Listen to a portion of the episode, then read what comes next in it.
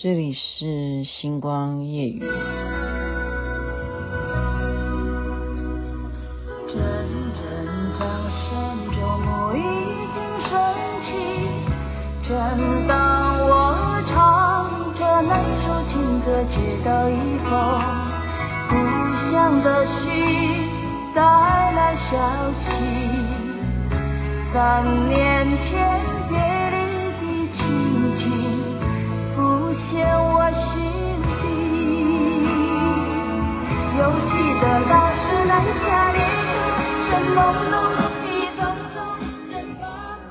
这首歌，如果是我们这种年纪人就知道是什么歌，《喝彩》，凤飞飞所演唱。当然这是翻译日文的，嗯，我们那个年代的。为什么今天要挑凤飞飞的歌曲呢？因为，嗯、中秋节快到了。中秋节跟凤飞飞有什么关系？其实这一集应该归类到我的前半生这个单元里头啊，星光夜雨我的前半生才对。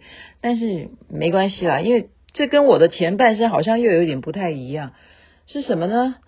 是讲到中秋节，就是我那个时候曾经就是为了要做中秋节的节目，特别啊请凤飞飞。你知道他有一段时间，就是结婚以后很久都没有再出现在歌坛、在电视节目中。可是他是我们小时候的爱豆啊，爱豆啊，我们小时候都是听他的歌，然后他的综艺节目，对不对？是什么飞向、奔向彩虹、一道彩虹，什么彩虹？反正就是凤飞飞对我们来讲是非常重要的人。那么那个时候啊，当我是制作人的时候，我们要做一个。特别的综艺节目就有这样子的回忆，哦，回忆到说啊，三大姐是中国人最重要的三大姐。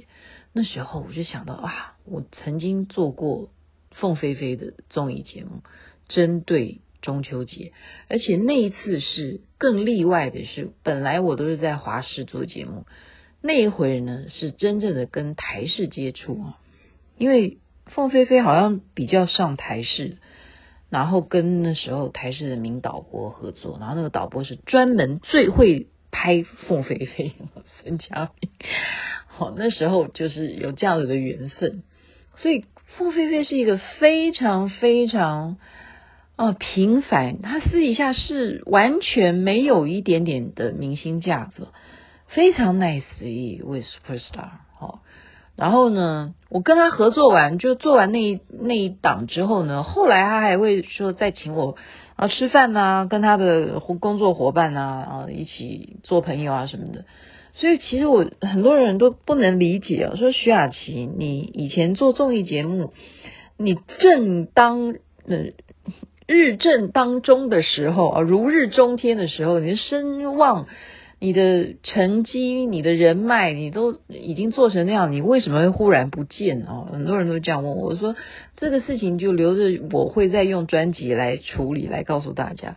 我讲中秋节的节目，就是有一个凤飞飞的记忆，就合作非常愉快，然后他是一个非常 nice。那再有一次呢，做中秋节的节目是到哪里？我上回也讲过，是到香港 TVB。好，那时候是谁主持？是刘嘉玲，就是等于香港派一位，然后还有谁要派一位？那叫做什么？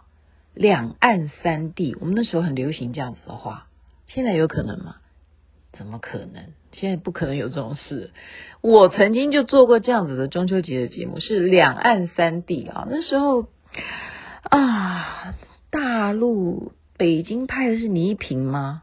好像是诶，真的耶。那时候。这样子的人物有多么的重要，你要知道哈。所以能够开启一个两岸三地的综艺节目，对我来讲，我也算是历史上面一定现在就利用节目，拜托也也因为我的记忆，也请大家帮我记下来。如今是什么？我今天要谈的主题啊，其实是嗯，我自己都没有想到说哇。时代真的不一样，是什么？前阵子我就已经关注到说不可思议啊，就是我讲的说粉丝经济这件事情，其实啊，在对面来讲哈，就是别的地方来讲，他们已经发酵到说整个国家的经济是由粉丝来带动的。可是我们台湾这边比较看不出来，为什么？因为我们现在就是我们很巴巴巴巴旺八节八十也是没有用，要八旺 八八旺八旺还要加八八八八旺八旺政府单位相关机构能够。关注我们这些影视产业，但是我这样喊这个口号，我我谁呢？人微言轻啊！哈，我们家能够出一个网红，就阿弥陀佛，感谢佛菩萨，而且感谢今天是地藏王菩萨，对不对？鬼鬼七月鬼门关有民间这样讲啊！我今天还跟一个大哥讲说啊，想当年我们去年三十的时候才通的电话，现在这么快又到了三十。七月三十，然后又要迈向中秋节了，怎么时间过这么快，这么快啊？那么我刚刚讲的粉丝经济是怎么样？就是他们如果成就了哪一出连续剧啊，然后就捧红了那一出连续剧的主主角哈，不管他是什么样性质的主角，哈，就是这几年来讲，我们看的这些连续剧，他们在怎么样，他们的。官方的网站就会引起这些粉丝呢，去带动很多很多相关的行为，是什么行为呢？比方说这个明星啊，他穿这样子的牛仔裤，然后大家就要仔细去看他这张照片，还要放大镜，就像我上次一样用放大镜去看这个女的有没有亲到那个男的脸，真的粉丝就眼睛非常尖，然后就会去怎么样效法，就要去。一样嘛，就网络购买现在的行为就是网络去买东西呀、啊，他就要买那个牌子的产品啊。这个人他用的洗发精，我们讲说置入性行销嘛，说哦，他喷了哪一款香水，那然后大家就全部去买那香水啊。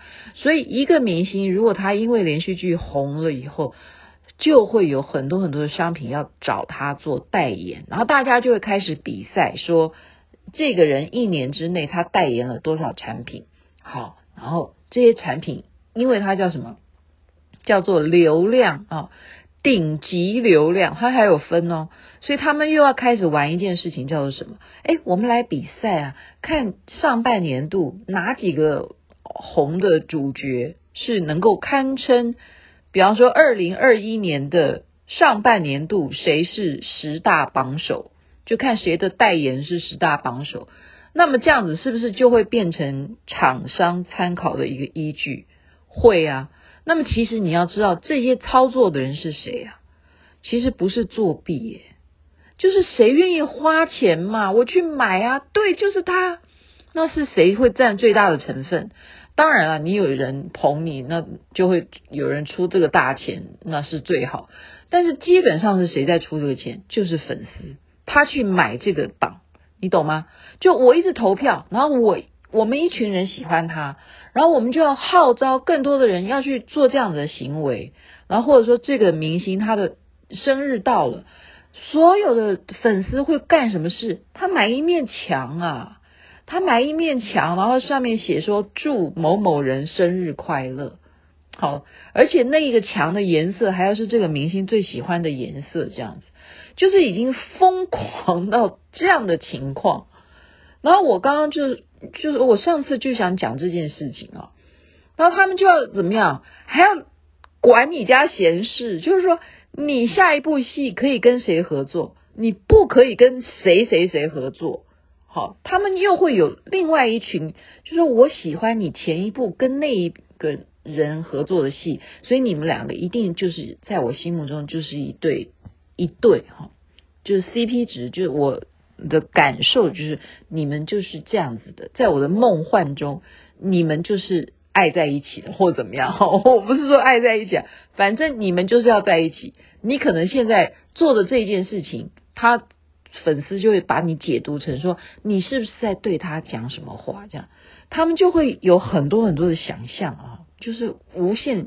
的去做他们认为的一些幻想的事情，然后当然，那明星能够得罪你吗？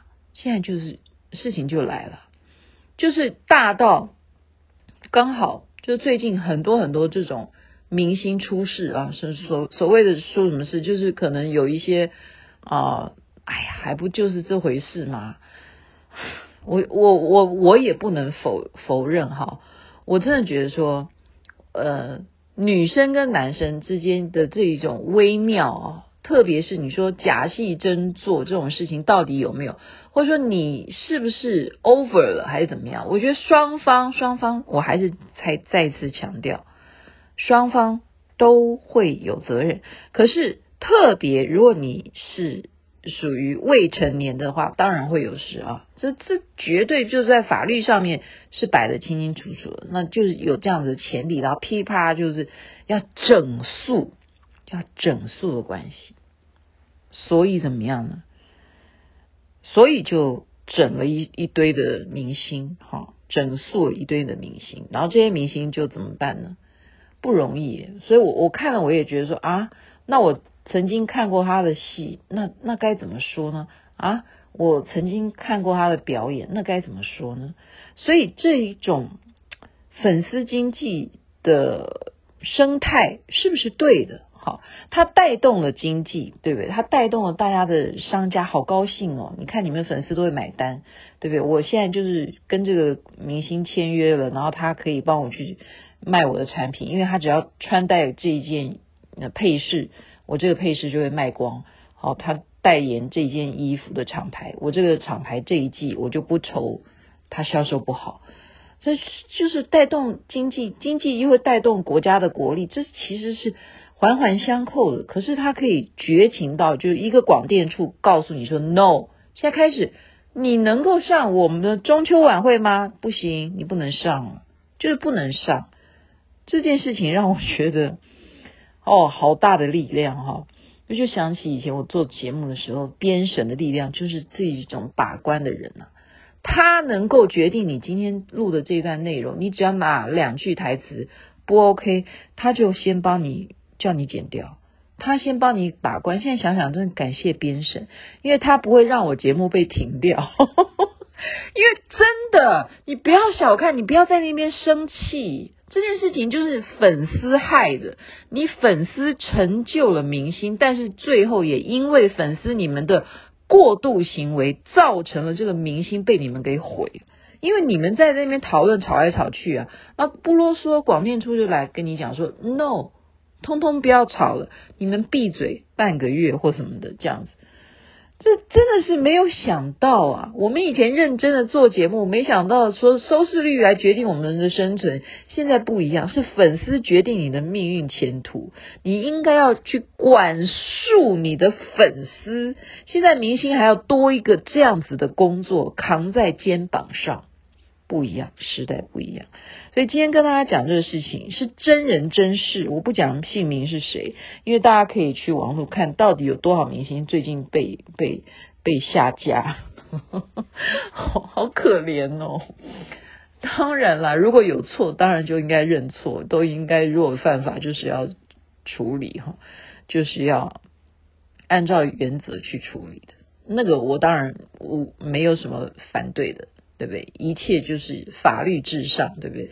犯法当然当然要要去处理啊！哈，好，今天就跟大家讲到中秋节的制作节目，想到明星也不好当，而且你要想想看，他能够变成这么多的粉丝爱他，当然还是有努力的，不是凭空降下来的成就。我们说实在的。